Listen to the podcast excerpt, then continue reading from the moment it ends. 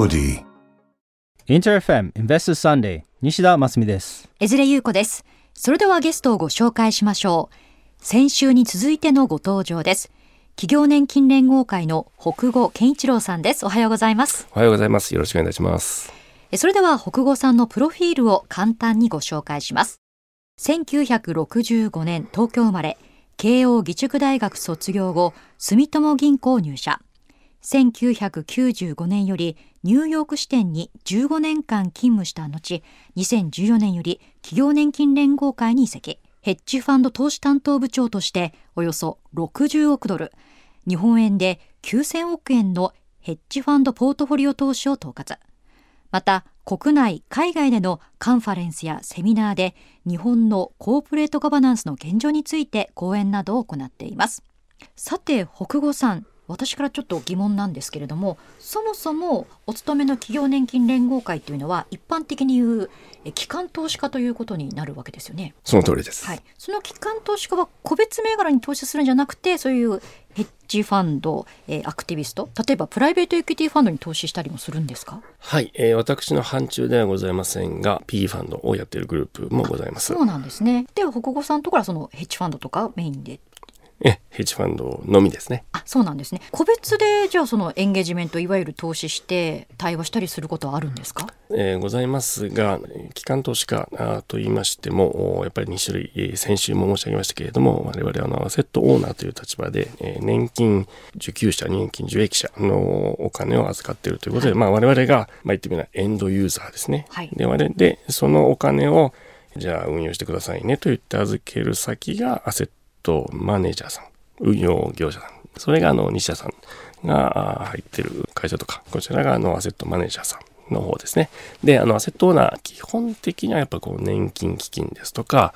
公的年金、企業年金、まあ、ここがまあメインのアセットオーナーとなるのがまあ日本の現状ですね。で、公的年金、今はあの企業年金連合会も公的年金の一つに数えられますけれども、はい、公的年金は一応法律上その自分たち言ってみればインハウスでの投資は、はい、できないような形。インハウスというのは自分たちが直接投資するっていう、はい、自分、ね、自分たちが例えばこの会社をこうピックアップしてこの会社の株をこう直接買うとか、そういったことのことですね、はい、ですので、えー、基本的には超巨大な ジーピーアイエフ を含め、あ、えー、そこはもう全部外のアセットマネージャーさんたちにお金を預けているという状態でございます、はい、で、まあ、その中で企業年金連合会、あの、まあ、唯一、まあ、私が聞いているところで唯一インハウスでの投資を許されているところでございまして、まあ、とは言いましてもやっぱりリソースの問題がありますので、インデックスですとかパッシブ運用に特化してやってはおります。だからその中で当然エンゲージメントをしなきゃいけないというのが、まあ、スチュアーシップコードに書かれていることですので、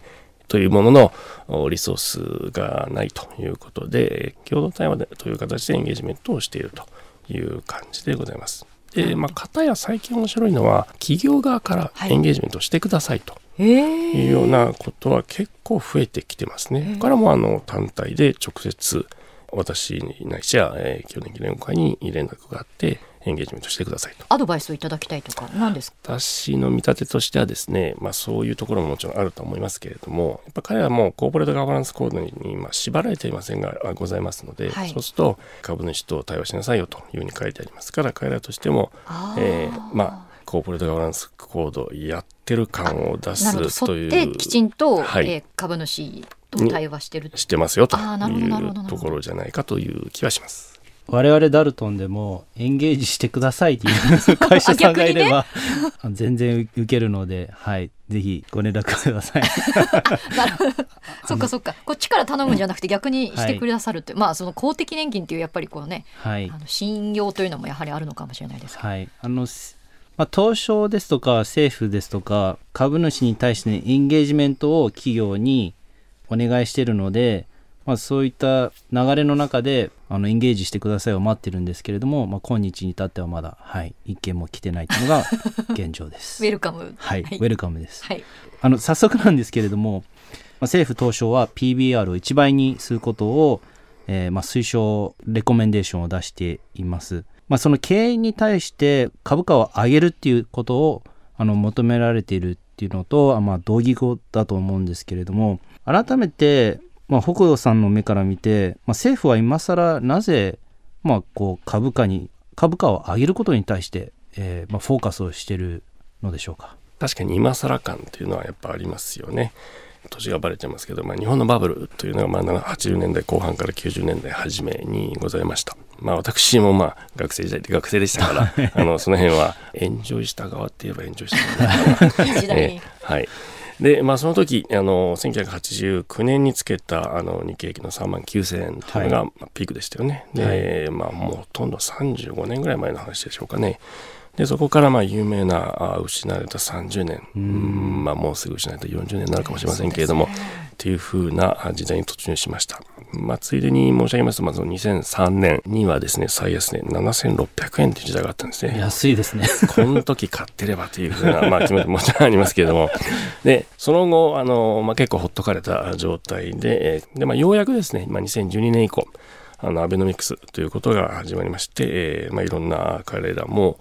当時の政府も日本再生復興会議みたいなそういったのをきちんと作りまして、はい、その中でコーポレートガバナンスというのもまあ語られましたと。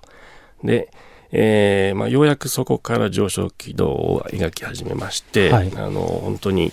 えー、アベノミクス前にからの株を買ってた人はもうメリットいっぱいあったんじゃないかというふうに思います、はい、とはいうものの、その中で語られていたさんぼんのやつになりましたよね、はい、でさんぼんめがあるのないの何なのっていうままずっと来ちゃって、でそ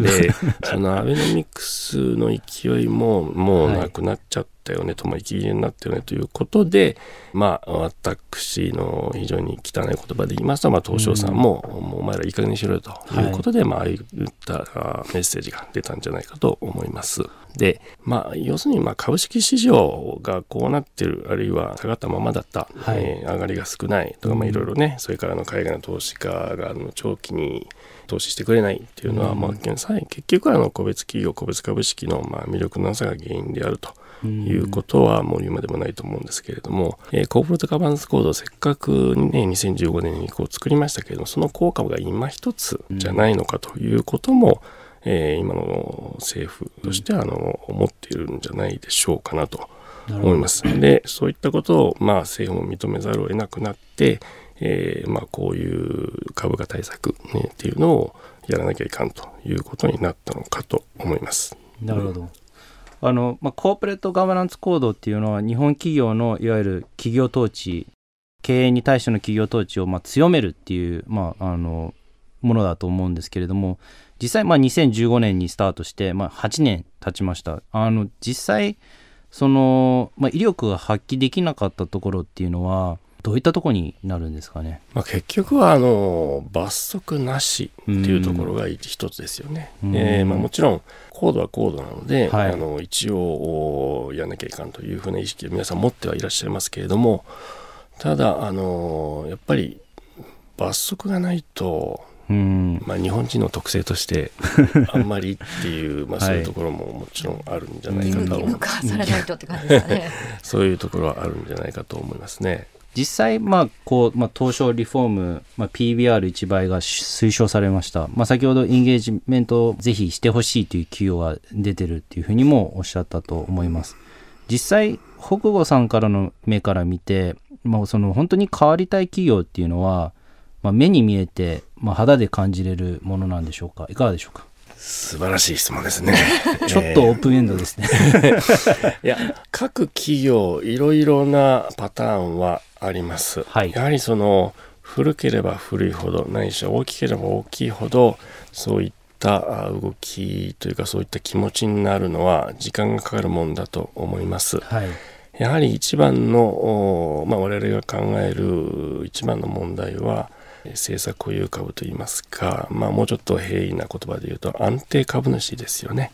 安定株主がたくさんいる、えー、ことによって経営陣はすっかり、えーまあ、安心しきってますから、まあ、そういった点から言うとコードはいろいろ書いてありますけれども、別にそれに従おうが従おうまいが、もちろんコーポレートガバナンス報告書というのを彼らはあの毎年出さなきゃいけませんけれども出していますけれども、はい、あれもですね罰則がないというのと一緒で誰もあれ検証しないんですよね。不思議なことに、うん、あれ出したら、まあ、あの例えばあの規制当局がきちんと見るとか、はい、あるいはあの誰かがサーティファイしなさいよって、うん、あの会計事務所でも監査事務所でもいいですよ、うん、それをきちんとやってますっていうようなそういうのっていうのがないので、うん、読んでても嘘やってないじゃんっていうようなねコード側の報告書もあったりするわけですよ。まあ、あのそういったこともあって、うんえー、なかなか難しい点はありますよね、うんお話の中でやはりその、まあ、安定株主、まあ、持ち合い株っていうのがやはりまあ日本企業の改善のスピードをちょっとまあ遅めたっていう側面が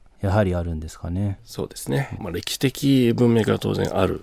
ものだとはもちろん思います、はい、ですのであのそういうことはワークした時代っていうのは当然あったと思います。ですがあ、まあ、今の時代日本の株主だけではなく海外の株主も引きつけなきゃいけないということになるとやはりもうちょっとその考え方を変える必要がある時にはなっているとは思います。うん僕も、まあ、ダルトンでも、まあ、会社とエンゲージしている時に、まあ、持ち合い株を、まあ、問題点としてすることも あの、あります、まあ、例えば持ち合い株ごじゅっしゃとかあっていちおくずつとか下手するとにせんまんえん以下とか、まあ、売上ごひゃくおくの会社が、まあ、持ち合い株、まあ、にせんまんえんのやつを売れないっていうふうに、まあ、実際結構言われたりするんですよね。で、まあ、早く売った方がいいですよって言っても、まあ、なかなかそれが、まあ、伝わりにくい部分があってリレーションシップがあるですとか、まあ、担当の方が売りたくない売らせないですとか、まあ、いろいろ、まあ、しがらみがある中で一方で、まあ、例えば愛新世紀さんっていう会社が、まあ、政策保有株をゼロにするっていう、まあ、結構強烈な、まあ、数字が出たとは思うんですけれどもこういった動きって、まあ、もちろん市場からするとウェルカムだと思うんですけれども北郷さんの目から見てこういった動きっていうのはなんか続きそう。あの我々のエンゲージメント先ほど申し上げましたがその共同対話になりますけれども、はい、そちらでもあの非常に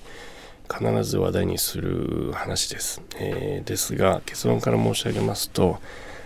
何度話しても何社と話しても絶対分かり合えない議題のこれ一つなんですね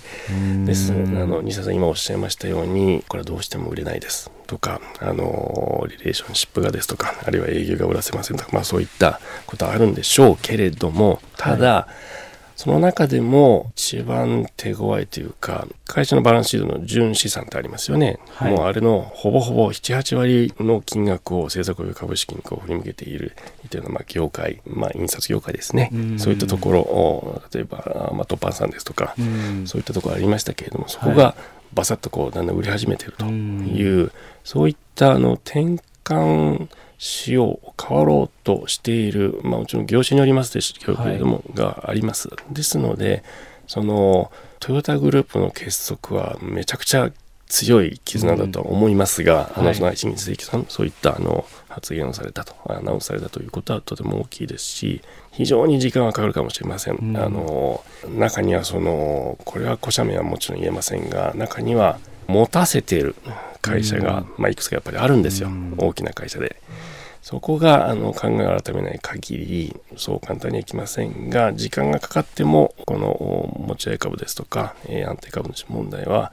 だんだん影響は少なくなってくるんじゃないかなという期待は、えー、持ってますが時間的に間に合うかなというところであります。持ち合い株の、まあ、何が問題かというとやっぱり持ち合い株って持っててもリターンがあくまでも配当利回りだけで例えば さんパーセント、よんパーセント だけだったりするので、まあ、本来ならばもっと収益性の高いものにお金を振り向けるのにそれをしないっていうのがやっぱりあの今の日本企業だと思うので、まあ、持ち合い株の解消っていうのは、まあ、日本経済のためにも心を鬼にしてあの我々はもう提言を続けたいなとは、はい、思っています。ちょっと延長線上の、まあ、質問にもあるんですけれども、えっと、日本特有の、まあ、親子上場っていうのがあるかと思います。まあ、親子上場っていうのは、まあ、例えばイオンっていう会社が、まあ、上場されていて、その下にイオン九州ですとか、えー、イオン北海道ですとか、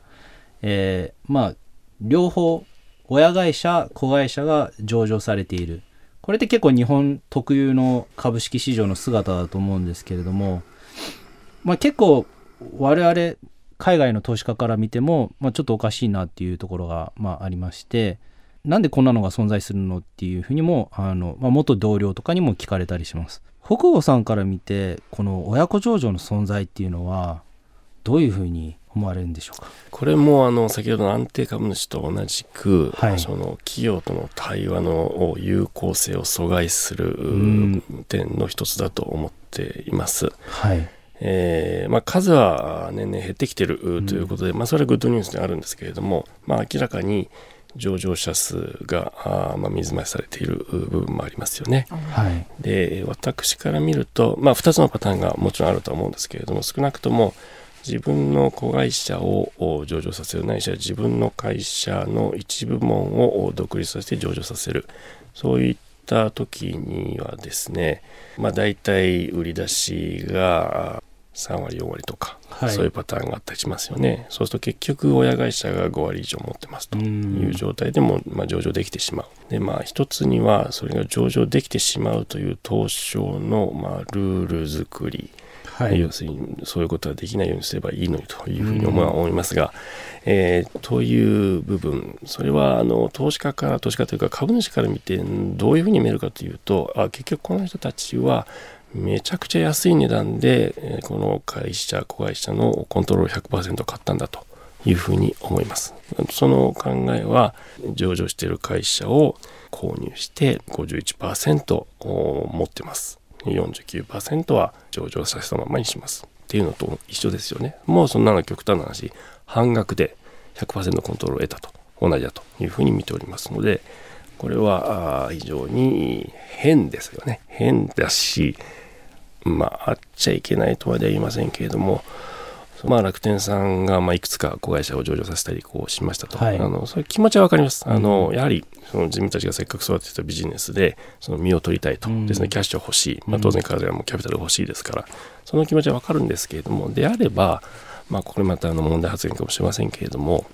えー、議決権ありなし、まあ、種類株出せばいいと思うんですよ、うんね、あのですね、楽天グループは議決権ありの株を全部持ちますと、で、はい、市場に売り出すのは議決権なしですよ、それでもいいですよねという条件で売り出すのであれば、別に株主も納得して買うわけですから、あの全然、まあ、全然問題ないというとまたこれまた怒られそうですけれども、はい、まあ、あのそういうふうな感じは持ってますね。まあ、例えば先ほどの楽天のお話だと、例えばまあ議決権をキープするので、まあ、経営の裁量はキープできるんですけれども、エコノミックス、経済的メリットはまあ全部外の株主に持ってもらった方がいいということですかね。そうですね、外の株主の株主の権利はもうどうでもいいと、うん、まあ、言い過ぎかもしれませんけど、どうでもいいというふうな感じに見えますね。まあ、我々もあの親子上場っていうのはまあ非常に問題だと思っておりまして、具体的に何が問題かというと、親会社が ごじゅういちパーセント 持っていると、やはりその残りの よんじゅうきゅうパーセント の株主って何も声を上げることできないんですよね。株主の権利っていうのはあくまでも議決権という形で、でかつ株主総会っていう場とかで、まあ、それをこう議決権を行使して、まあ、いわゆる投票できるんですけれども、親子上場ってやっぱり親会社があると親会社の意向のみで全てが決まってしまうので、結果的に僕らはまあどんなに子会社が上場している子会社が安くても、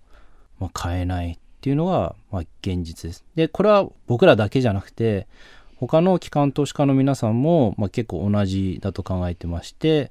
まあ、そういった親子上場がある分、まあ、本当に日本の株式市場に対してちょっと資本が無駄だなっていうの、残念だなっていうのは、はい、思います。さて、ここまでですね、北郷さんのお話を伺ってきましたが、この番組で初めてなんですけれども、逆質問で北郷さんから真澄ちゃんに聞いてみたいことってありますか？そうですね、まあ、おそらく西田さん、私あの同じ方向を向いて同じものを求めていると思うんですよ。はい、えーまあ、これは自分にとっての、まあ、謎というか、うん、フラストレーションの一つだったんですけれども、はい、ずっと日本の場合、まあ、私銀行にいましたっていうのもありますけれども、株主の地位がとても低いんですよね。あの地位が低いという言い方はですね、例えば企業は何かありました、何か困ったことありましたっていうと、必ず最初に銀行に話すんですよ。やばいですうちっていうのを銀行に先に話しに行くんですね。でも一番その会企業にリスクを取ってるのは株主ですから、本当は株主にこう一番報告するなりなんなりとか、まあそういうふうなこともしてほしいというふうに思うんですが、そういったところ、フードチェーンみたいなそういう言い方ありますけれども、あの日本の資本市場におけるフードチェーンで株主って一番あの地位が低いというのがあります。もちろん、歴史的文脈は当然あるんだと思うんですけれども、西田さんへの質問はですね、なぜこの日本企業にとって一般株主ですね、あの政策保有先とかその子会社とかそういうんじゃなくて、その一般株主は常に一番最後にしていい存在、一番無視していい存在であり続けるんでしょうか。日本の資本主義というのは変われるんでしょうか。あるいは日本らしさをずっとこう出していくのが日本なんだよということでか分かりませんけれども、変わるべきなんでしょうか。すいません、あの非常にこう広い質問で申し訳ないんですけれどもその辺あのちょっとあのすり合わせしたいなと思いまして質問させていただきました。そうですね、まあ、一般株主が、まあ、その無視される一番無視していい存在っていうのは、えー、問題だと思います、まあ、日本特有の問題でもあるかと思います、まあ、ちょっと言い方ですとか、まあ極端な話ですと、会社っていうのは、まあ、いわゆる一つの、まあ、箱でして、で、まあ、その箱も、まあ、レストランみたいなもんなんですよね。会社は、まあ、レストランと同じで、例えばサラリーマン社長っていうのは、まあ、いわゆる店長と一緒。